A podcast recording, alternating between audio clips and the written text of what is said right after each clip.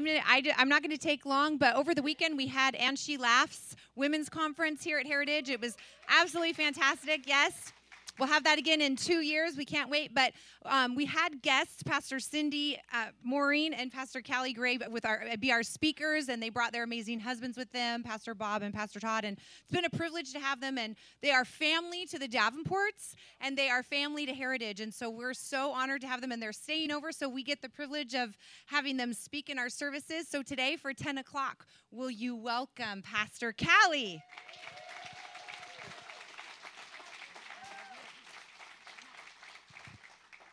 I love your pastors with all of my heart, and I love this church with all of my heart. And I'm amazed every year that we come in and out of here, the the growth uh, in the spirit, the growth um, in the natural, and what God is, and the growth in the people.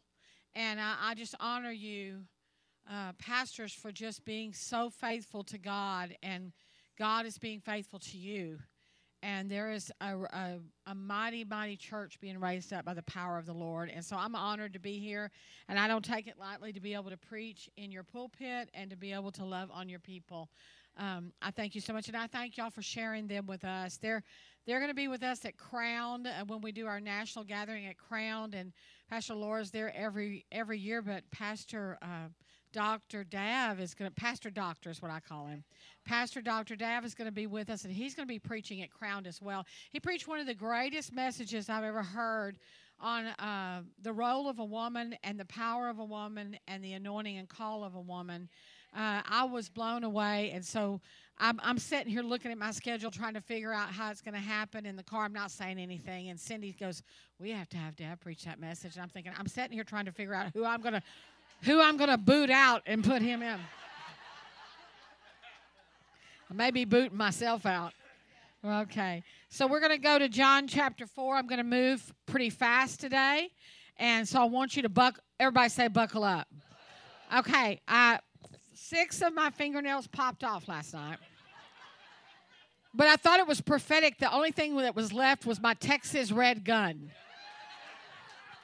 Okay, so I'm going to shoot this message out like a gun.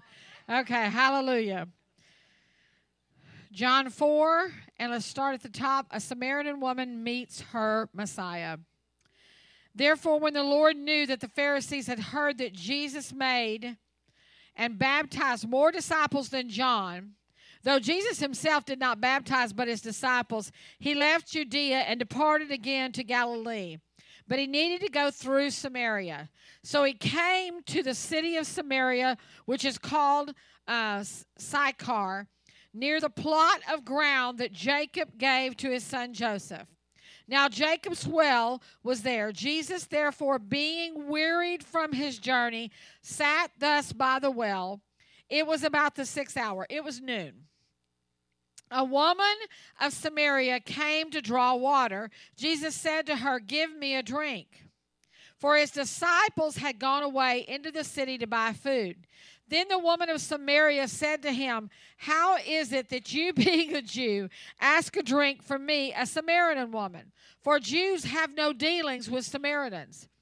Jesus answered and said to her, If you knew the gift of God, and who it is who says to you, Give me a drink, you would have asked him, and we, he would have given you living water. Woman, if you only knew who was talking to you. The woman said to him, Sir, you have nothing to draw with, and the well is deep. Where then do you get this living water?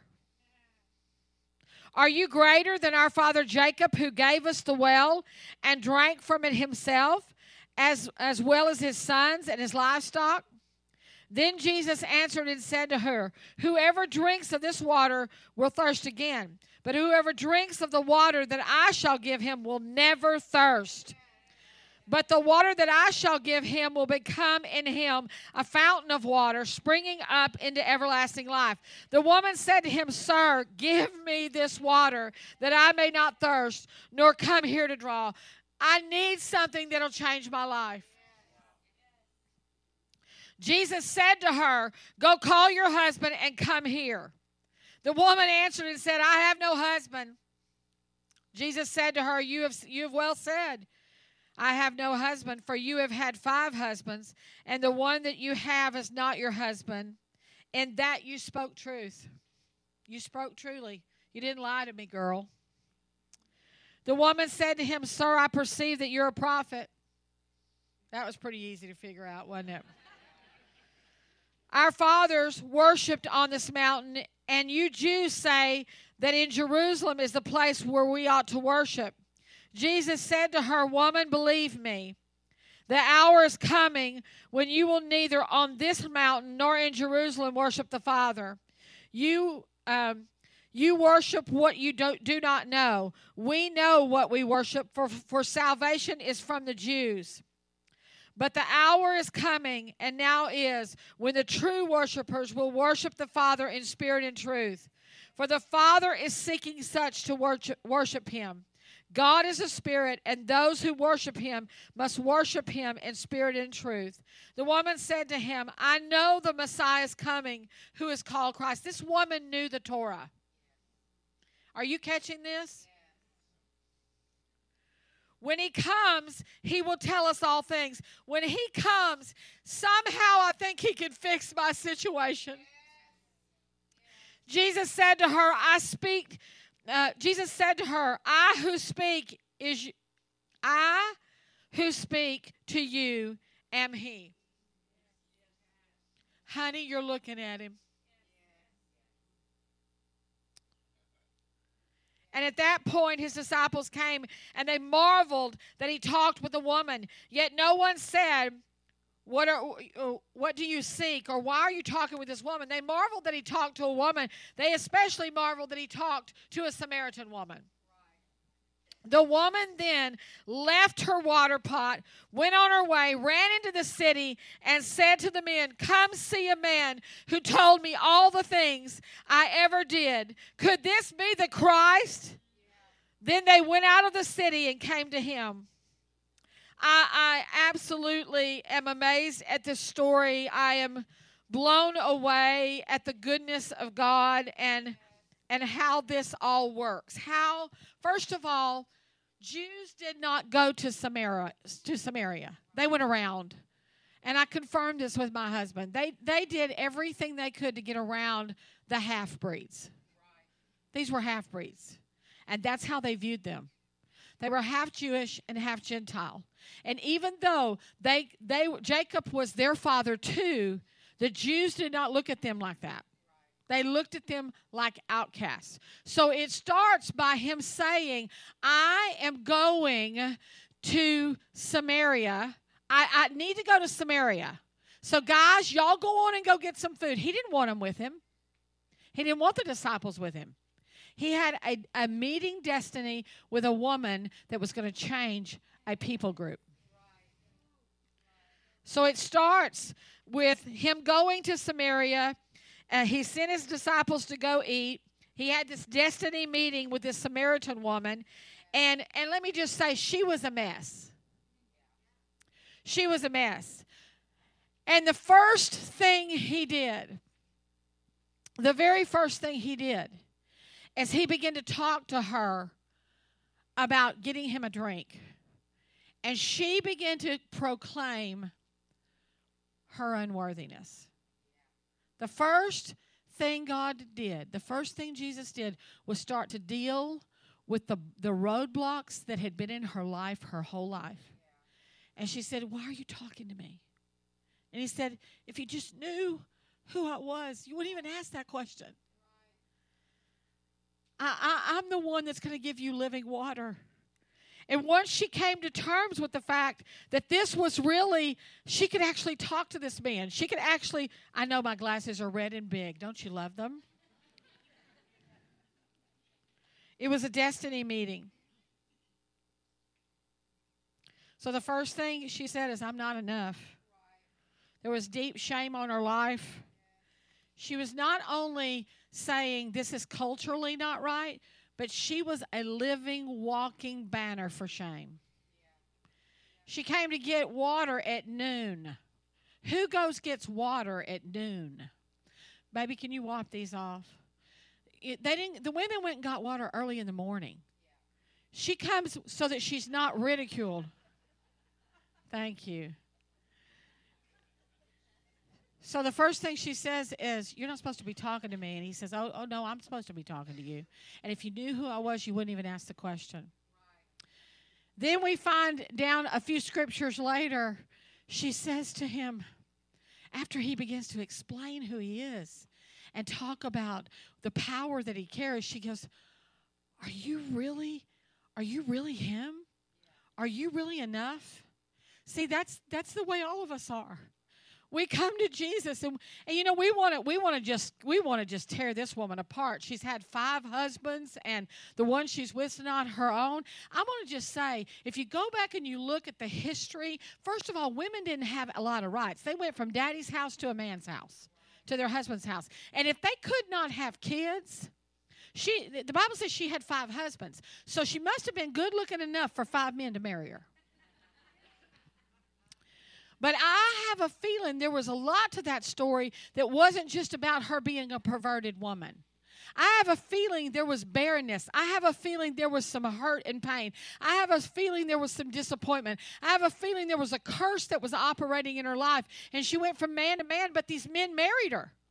And then all of a sudden, now by the time she gets to Jesus, she's with a man she's not married to, but she's had five husbands. So we don't know the whole story. We don't know the curse that was operating in her life. We don't know the poverty. We don't know the lineage of sin. We don't know the iniquity that was operating in her life. So many times we judge people by what they have done and where they come from, but we don't always know the devil's trappings and how they got there.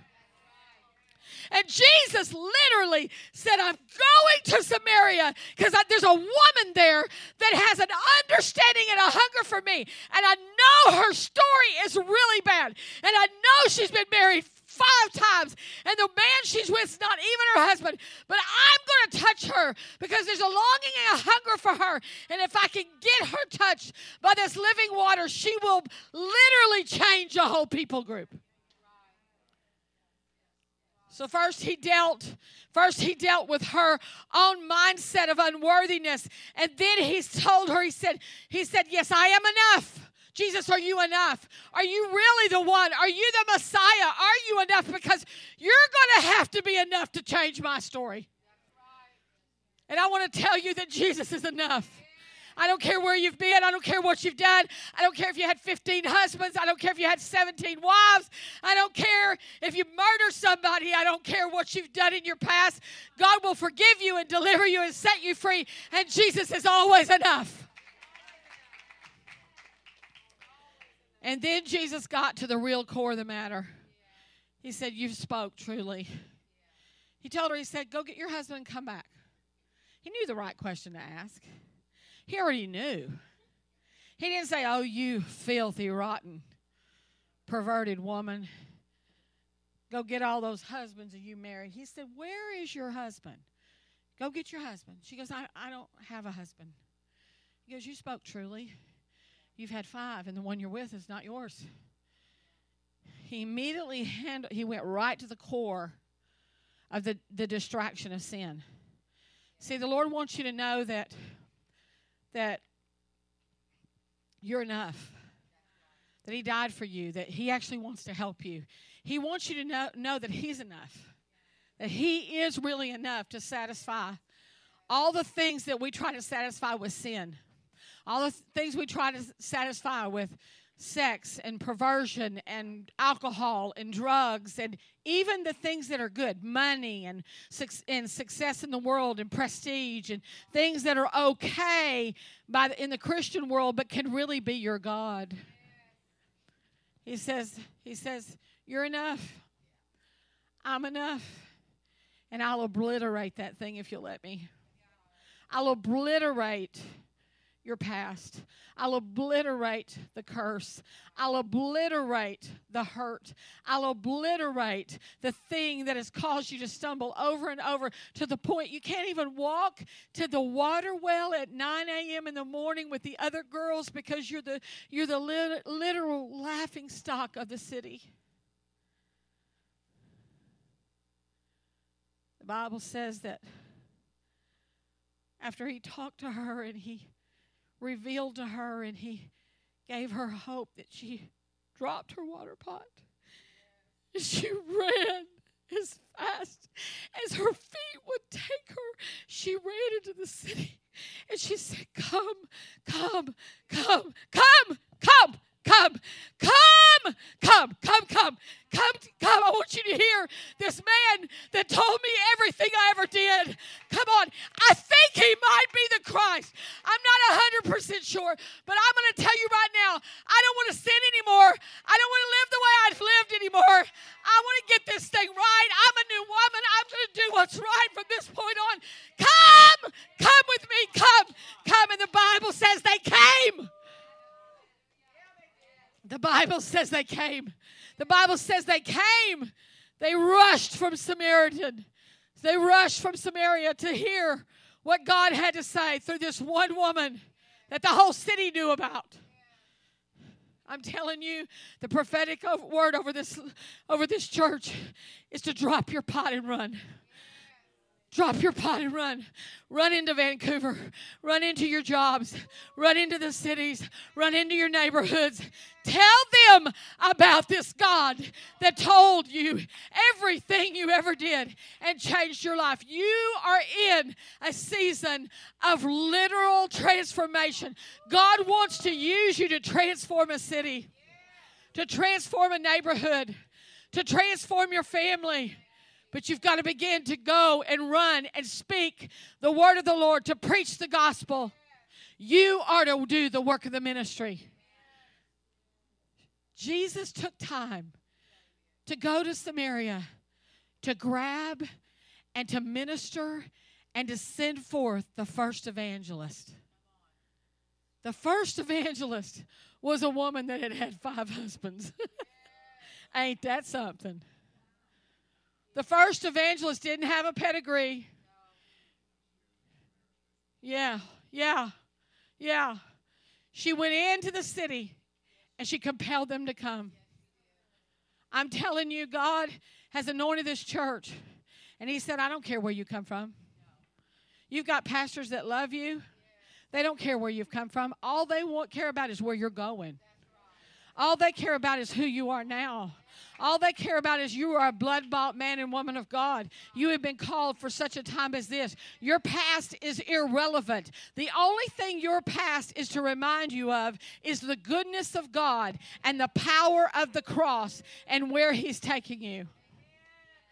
I prophesy that this church will be a church of much, much harvest. And it is God's will and it is God's timing that you're teaching power evangelism because the, the spirit and the anointing of the evangelist is going to come upon this church. The first thing Jesus did was find, find him an evangelist. And he found the most unlikely, unqualified person in the world to carry his gospel right back into a little nation. I want you to raise your hands. Raise your hands. Lord, I thank you for these people.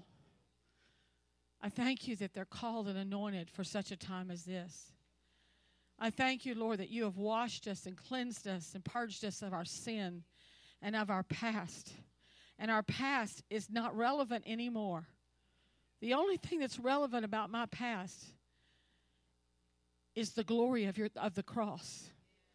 It's how your cross washed me and cleansed me and purged me and set me free. I thank you, Lord, that you're sending forth out of this church evangelists that will run into their neighborhoods and run into their their offices and run into their businesses and run into the grocery stores and that will be uh, men and women that hear the voice of God and see the power of God and will not be afraid to speak and to minister and to lay hands on the sick and to pray for people in the highways and byways. I thank you for a boldness and a courage that's coming over Heritage Church. And these women and men are becoming bold evangelists.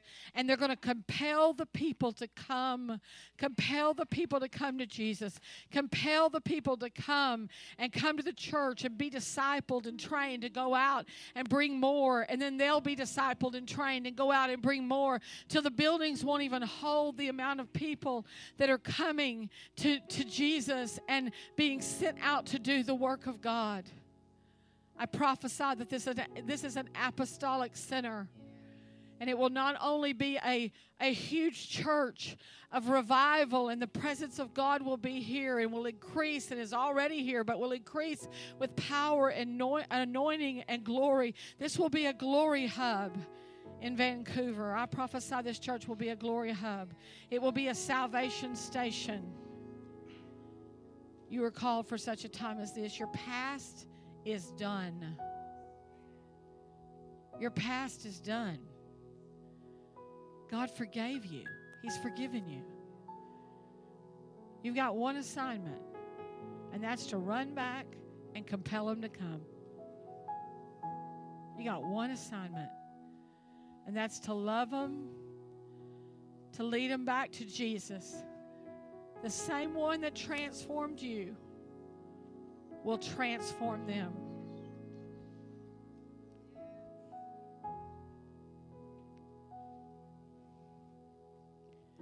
Will you stand today and make a commitment to go be the mouthpiece for God?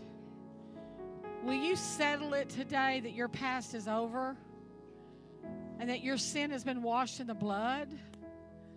Will you settle that today? Settle that account. Don't let the devil mess with you one more day. Don't let the devil drag you through the mud one more day. Don't let the devil tell you you're not enough one more day. No, none of us are enough, but he's enough.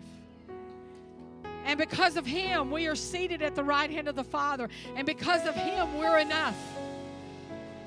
And He's enough. And He's called you for such a time as this. Close your eyes and raise your hands. Lord, we dedicate our hearts today to being like that Samaritan woman. And we thank you that you not only healed us of our own insecurity you not only delivered us from our sin, you proved to us and you assured us you were enough. But God, we thank you that you have called us to go back into the city and to pull them in and to compel them to come. And we prophesy that this church will be a soul saving station. We prophesy that this church will be a place that men and women and young people and elderly people come that have no hope. But after they meet you, Jesus, they will be mighty men of women, mighty men of God, mighty women of God, mighty men and women of God that are totally surrendered to you. For such a time as this, we declare that this church will be a lighthouse all over this region. We thank you for these pastors. We thank you for this church. We declare that your will, purpose, and plan will be done in this church until you come, Lord. In Jesus' holy name. Thank you, Jesus. We're going to, worship team's going to sing this song, but I, I just really want to just invite you if I don't say what you need, don't let that stop you from coming. But if you need someone, the, in fact, if those that pray, the prayer workers, please come now. If you need someone to agree with you that you are ready today to leave your past in the past, not picking it up anymore, not messing around anymore, there's no, listen, what you're feeling is conviction. Let that come and respond to that and find His grace and His mercy and His forgiveness and His freedom. And then if you need the assurance of the Holy Spirit in your life, come now for that. Anything like that, those things or more, come now, get prayer.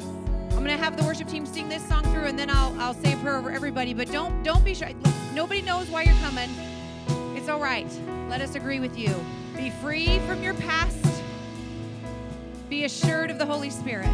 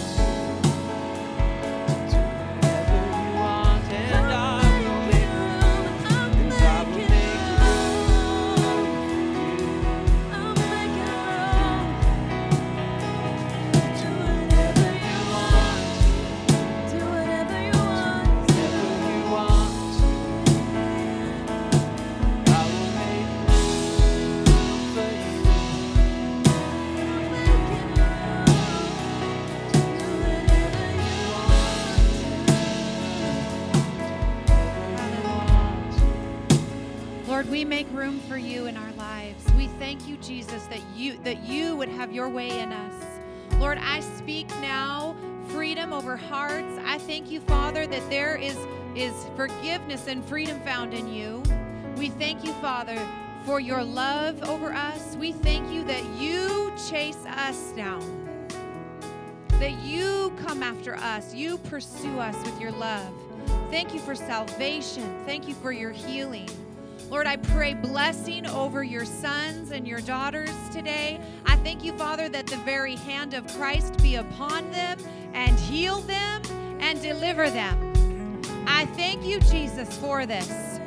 Bless your kids. Thank you, Jesus. We're going to let you go, but again, if you'd like prayer, the, these here will be waiting to pray with you. We love you. We bless you in the name of Jesus. Go bring them home. Go bring the hurting home so they can be